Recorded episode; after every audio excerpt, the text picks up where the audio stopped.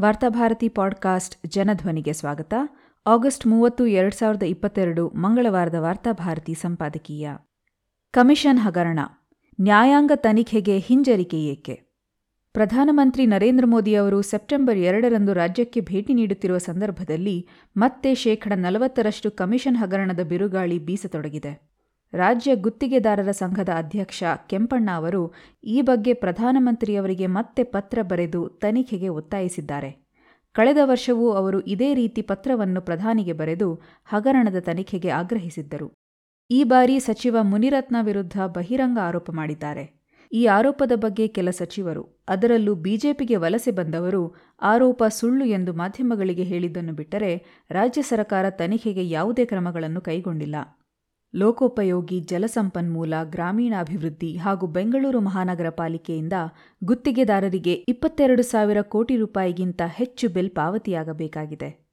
ಈ ಬಾಕಿ ಹಣದ ಬಿಡುಗಡೆಗೆ ನಲವತ್ತು ಪರ್ಸೆಂಟ್ ಲಂಚ ಕೇಳುತ್ತಿದ್ದಾರೆ ಎಂದು ಗುತ್ತಿಗೆದಾರರ ಸಂಘ ಒಂದು ವರ್ಷದ ಹಿಂದೆಯೇ ಆರೋಪ ಮಾಡಿತ್ತು. ಮುಖ್ಯಮಂತ್ರಿ ಬಸವರಾಜ ಬೊಮ್ಮಾಯಿ ಅವರನ್ನು ಸಂಘದ ಅಧ್ಯಕ್ಷರು ಭೇಟಿ ಮಾಡಿ ಬಾಕಿ ಬಿಡುಗಡೆ ಮಾಡಲು ಕೇಳಿಕೊಂಡಿದ್ದರು. ಬೊಮ್ಮಾಯಿ ಅವರು ಬಾಕಿ ಪಾವತಿ ಮಾಡಿಸುವುದಾಗಿ ಭರವಸೆ ನೀಡಿದ್ದರು. ಆದರೆ ಸರಕಾರದಲ್ಲಿ ಅವರ ಮಾತು ನಡೆಯುತ್ತಿಲ್ಲ ಎಂದು ಕೆಂಪಣ್ಣ ಆರೋಪಿಸಿದ್ದಾರೆ. ಮುಖ್ಯಮಂತ್ರಿಗೆ ಮನವಿ ಮಾಡಿದರೂ ಪ್ರಯೋಜನವಾಗಲಿಲ್ಲ ಎಂದಾಗ ಗುತ್ತಿಗೆದಾರರ ಸಂಘ ಪ್ರಧಾನಮಂತ್ರಿ ನರೇಂದ್ರ ಮೋದಿಯವರಿಗೆ ಪತ್ರ ಬರೆದು ತನಿಖೆಗೆ ಮನವಿ ಮಾಡಿತು. ಆದರೆ ಅಲ್ಲಿಂದಲೂ ಇವರಿಗೆ ಉತ್ತರ ಬರಲಿಲ್ಲ. ಹಾಗಾಗಿಯೇ ಕಳೆದ ವಾರ ಮತ್ತೆ ಪ್ರಧಾನಿಗೆ ಪತ್ರ ಬರೆದ ಗುತ್ತಿಗೆದಾರರ ಸಂಘ ಈ ನಲವತ್ತು ಪರ್ಸೆಂಟ್ ಕಮಿಷನ್ ಹಗರಣದಲ್ಲಿ ನಿರ್ದಿಷ್ಟ ಸಚಿವರತ್ತ ಬೆರಳು ಮಾಡಿ ತೋರಿಸಿದೆ. ಇಂತಹ ಗಂಭೀರ ಆರೋಪ ಬಂದಾಗ ತಕ್ಷಣ ತನಿಖೆಗೆ ಆದೇಶ ನೀಡಬೇಕಾದ ಮುಖ್ಯಮಂತ್ರಿ ಬಸವರಾಜ ಬೊಮ್ಮಾಯಿ ಅವರು ಅದರ ಬದಲಾಗಿ ಆರೋಪ ಮಾಡಿದವರಿಂದ ಪ್ರಕರಣಕ್ಕೆ ಸಂಬಂಧಿಸಿದಂತೆ ದಾಖಲೆಗಳನ್ನು ಕೇಳುತ್ತಿದ್ದಾರೆ. ಈ ಪ್ರಕರಣದಲ್ಲಿ ಯಾರನ್ನೂ ರಕ್ಷಿಸಲು ಯತ್ನಿಸಲಾಗುತ್ತಿದೆ ಎಂಬ ಸಂದೇಹ ಸಹಜವಾಗಿ ಬರುತ್ತದೆ. ಇನ್ನೊಂದೆಡೆ ಕಳಂಕಿತ ಮಂತ್ರಿ ಮುನಿರತ್ನ ಮಾನನಷ್ಟ ಖಟ್ಲೆ ಹಾಕುವುದಾಗಿ ಆರೋಪ ಮಾಡಿರುವ ಕೆಂಪಣ್ಣ ಅವರಿಗೆ ಬೆದರಿಕೆ ಹಾಕುತ್ತಿದ್ದಾರೆ. ಇಂಥ ಪ್ರಕರಣಗಳಲ್ಲಿ ಲಂಚದ ವ್ಯವಹಾರಗಳು ಹೇಗೆ ನಡೆಯುತ್ತವೆ ಎಂಬುದು ಎಲ್ಲರಿಗೂ ಗೊತ್ತಿದೆ. ಯಾರೂ ಬಹಿರಂಗವಾಗಿ ಲಂಚ ಕೇಳುವುದಿಲ್ಲ. ಪಡೆದ ಲಂಚಕ್ಕೆ ಪಾವತಿ ಚೀಟಿ ಕೊಡುವುದಿಲ್ಲ. ಆರೋಪ ಪ್ರತ್ಯಾರೋಪಗಳೇನೇ ಇರಲಿ, ಸತ್ಯಾಂಶ ಬಯಲಿಗೆ ಬರಬೇಕಾದರೆ ಈ ಪ್ರಕರಣದ ನ್ಯಾಯಾಂಗ ವಿಚಾರಣೆಗೆ ಸರಕಾರ ಆದೇಶ ನೀಡುವುದು ಸೂಕ್ತ. ಯಾವುದೇ ಸರಕಾರಕ್ಕೆ ಇಂಥ ಪ್ರಕರಣಗಳು ಒಳ್ಳೆಯ ಹೆಸರನ್ನು ತರುವುದಿಲ್ಲ. ಬೆಂಕಿ ಇಲ್ಲದೆ ಹೊಗೆ ಏಳುವುದಿಲ್ಲ. ಭ್ರಷ್ಟರನ್ನು ರಕ್ಷಿಸುವುದು ಸರಿಯಲ್ಲ. ಒಂದು ವೇಳೆ ಆರೋಪ ಸುಳ್ಳಾಗಿದ್ದರೆ ತನಿಖೆ ನಡೆಸಿ ಸುಳ್ಳು ಆರೋಪ ಮಾಡಿದವರ ವಿರುದ್ಧ ಕಾನೂನು ಕ್ರಮಗಳನ್ನು ಕೈಗೊಳ್ಳಬಹುದು. ಈ ಸರಳ ಮಾರ್ಗ ಬಿಟ್ಟು ಆರೋಪ ಮಾಡಿದವರನ್ನು ಮಾಧ್ಯಮಗಳಲ್ಲಿ ನಿಂದಿಸುವುದು, ಬೆದರಿಕೆ ಹಾಕುವುದು ಸರಕಾರದ, ಅದರಲ್ಲೂ ಕೆಲ ಮಂತ್ರಿಗಳ ಮೇಲೆ ಸಂದೇಹಕ್ಕೆ ಕಾರಣವಾಗುತ್ತದೆ. ಈ ಪ್ರಕರಣದ ತನಿಖೆಗೆ ಆದೇಶ ಮಾಡಬೇಕಾದ ಮುಖ್ಯಮಂತ್ರಿ, ಗುತ್ತಿಗೆದಾರರ ಸಂಘದ ಅಧ್ಯಕ್ಷ ಕೆಂಪಣ್ಣನವರು, ಪ್ರತಿಪಕ್ಷ ನಾಯಕ ಸಿದ್ದರಾಮಯ್ಯನವರ ಚಿತಾವಣೆಯಿಂದ ಈ ಆರೋಪ ಮಾಡುತ್ತಿದ್ದಾರೆಂದು ಪ್ರತ್ಯಾರೋಪ ಮಾಡುವ ಮೂಲಕ ತನಿಖೆಗೆ ಹಿಂದೇಟು ಹಾಕುತ್ತಿದ್ದಾರೆ. ವಾಸ್ತವವಾಗಿ ಗುತ್ತಿಗೆದಾರರ ಸಂಘದ ಅಧ್ಯಕ್ಷರು ಪ್ರತಿಪಕ್ಷ ನಾಯಕ ಸಿದ್ದರಾಮಯ್ಯ ಅವರನ್ನು ಮೊದಲಿಗೆ ಭೇಟಿಯಾಗಲಿಲ್ಲ.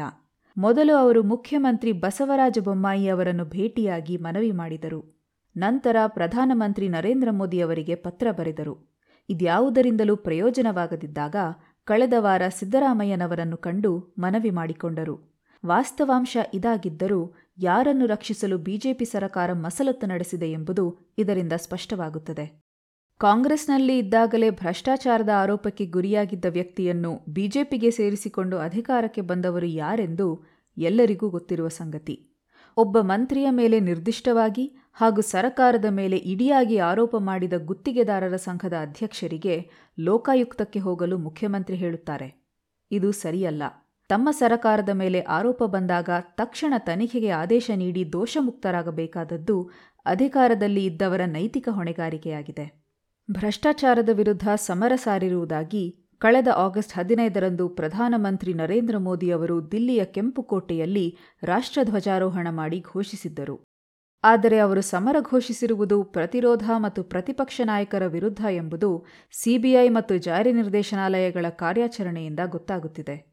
ಆದರೆ ಕರ್ನಾಟಕದಲ್ಲಿ ತಮ್ಮದೇ ಪಕ್ಷದ ಸರಕಾರದ ವಿರುದ್ಧ ಭ್ರಷ್ಟಾಚಾರದ ಅತ್ಯಂತ ಗಂಭೀರ ಆರೋಪ ಬಂದಾಗಲೂ ಮೌನ ತಾಳಿರುವುದು ಅವರ ಪ್ರಾಮಾಣಿಕತೆಯ ಬಗ್ಗೆ ಸಂದೇಹಿಸುವಂತೆ ಮಾಡಿದೆ. ಈಗಲೂ ಕಾಲ ಮಿಂಚಿಲ್ಲ. ಕರ್ನಾಟಕದ ಗುತ್ತಿಗೆದಾರರ ಸಂಘ ಮಾಡಿರುವ ಆರೋಪಗಳ ಬಗ್ಗೆ ಸಮಗ್ರ ತನಿಖೆಗೆ ಆದೇಶ ನೀಡಬೇಕಾಗಿದೆ.